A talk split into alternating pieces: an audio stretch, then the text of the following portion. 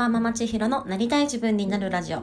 こんにちは、千尋です。二人の子供がいるワーキングマザーです。地方への引っ越しや2度の育休を経て、人生やキャリア、価値観の迷子になり、しばらく受け身の生活をしていました。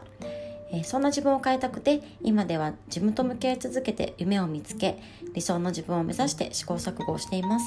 このラジオではそんな試行錯誤についてお話をしております。今日は10月6日火曜日です。皆さんはいかがお過ごしでしょうか、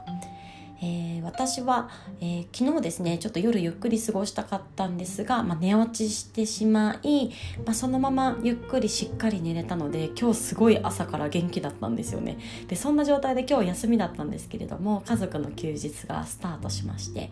でなんか夫もすごい朝から今日元気でいろいろなんかやる気を出してくれていてなんか朝から梨剥いてくれたりとかなんかいろいろしてすごくいい休日を過ごすことができました、えー、今日のお話なんですがえー、3 good things のすすめということであのお話をしたいなというふうに思っています。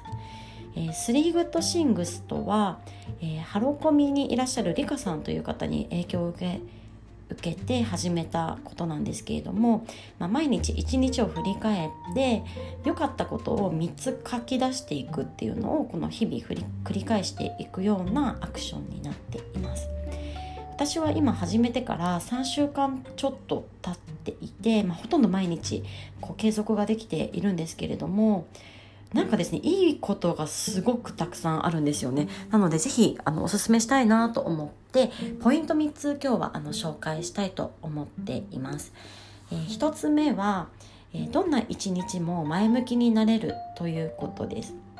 毎日いろいろあるじゃないですか、まあ、失敗もあれば間違いもあれば、まあ、仕事で疲れてちょっと子供にイライラしちゃってちょっと大きい声出しちゃって嫌だったなとかなんかそんなことがねすごい繰り返されますよね。で本当だったらこういいこととか幸せだったことも同じように同じくらいの数あるはずなのに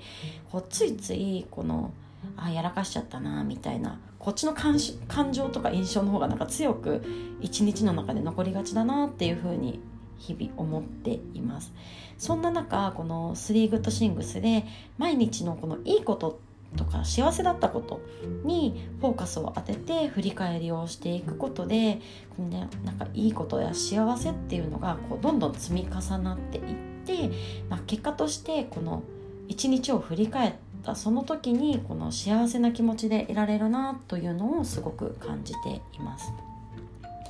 えー、2つ目に関しては、えー、自分をもっと知れるっていうことです自己理解っていうことですね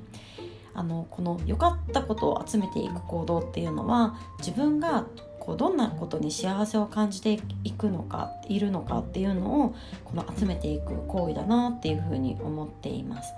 毎日の中でこの自分は何に幸せを感じているのかっていうその軸とこう向き合い続けていくことでどんどんこの自分の軸というか価値観が本当に明確になってくるなっていうふうにも思いますしこれをやっていくとなんか自分では思っていなかったことに意外と幸せを感じているなっていうのを新たに知れたこととかもいくつかあったりするんですよね。で特にですねその自分の幸せを知るためにはこの毎日3ついくつものこの幸せがたくさんある中でちょっと引きの視点で見てなんか共通項を探ってみたりとかこう傾向とかをねこうちょっと並べてみていくとよりこう分かりやすいかなって思うんですけれども私の場合をちょっと紹介させていただくと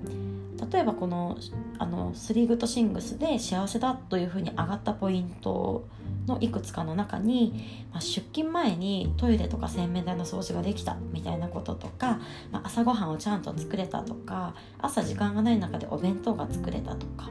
あと朝からフルーツ食べたとかそういうこの朝にまつわることっていうのがすごくたくさん出てきていてこの朝時間を有効活用することやこの朝に自分の時間的心心のどっちでもこの余裕が持てるっていうことが自分の幸せに直結してるんだっていうのを新たに知ることが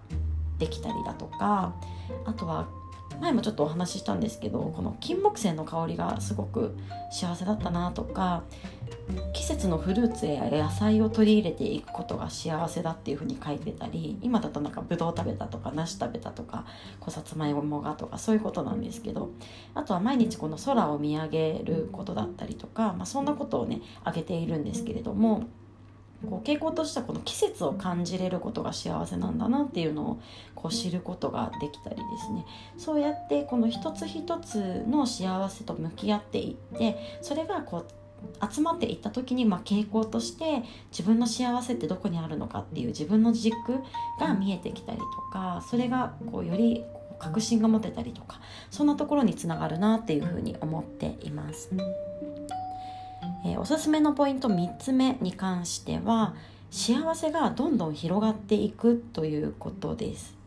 えー、どういうことかと言いますと自分の幸せがこうやっていくことで明らかになっていくとその幸せを感じることに対してのハードルがすごく低くなっていくんですよね今までだったらなんかまあわあ金木犀いい香りだなとかって思ってたこともなんかその金木犀の香りで季節を感じれることが幸せなんだって一度自分の中でこう理解をできるとなんかちょっと金木犀の香りが香ってきた時にああ幸せだなって思えるんですよね。なんかそんな形でその幸せを感じれる機会がどんどん増えていくというのもありますし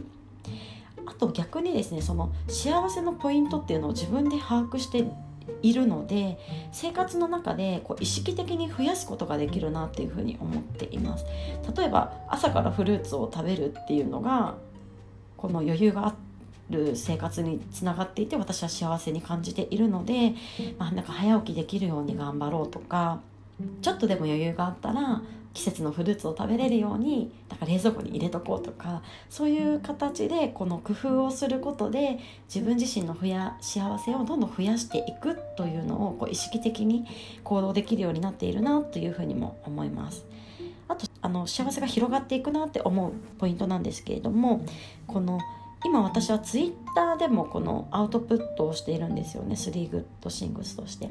でそうやってこのシェアをしていくことで、まあ、他の方がアウトプットしてくださっている3 good things もあの自分自身がこう気にするようになりました。そうやってこの他の方の幸せポイントを見て私自身もこうほっこりした気持ちになれますし他の方の幸せを感じているポイントっていうのをあそれいいなとかって思うとなんか私自身も自分の生活をその視点で見ていこうっていうふうにちょっと思えたりしてなんかそういう形で、まあ、自分自身でもそうですしこうアウトプットをしたりとかそのアウトプットされているものを触れていくことでもこの幸せがこうどんどん相乗効果じゃないですけれども広がっていく増えていくことにつながっているなというふうに感じています。そういうわけで今日は3グッドシングスのおすすめについておすすめしたいポイント3つ紹介させていただきました。1つ目はどんな一日も前向きになれるということ。2つ目は自分をどんどん知れるということ。3つ目はその幸せが広がっていくどんどん増えていくという点でした。えー、ぜひ皆さんもなんか一緒に3グッドシングスできたらなというふうに思いますしなんかねこれを教えていただいたりかさんには本当に感謝をしています。私もこれからね自分で今手帳にも書いているようにしているんですけれどもなんか自分で見返せたりとかこうアウトプットして自己開示をしたりとかそういう形で継続をしたいなというふうに思っております。では今日も最後まで聞いていただいてありがとうございます。また明日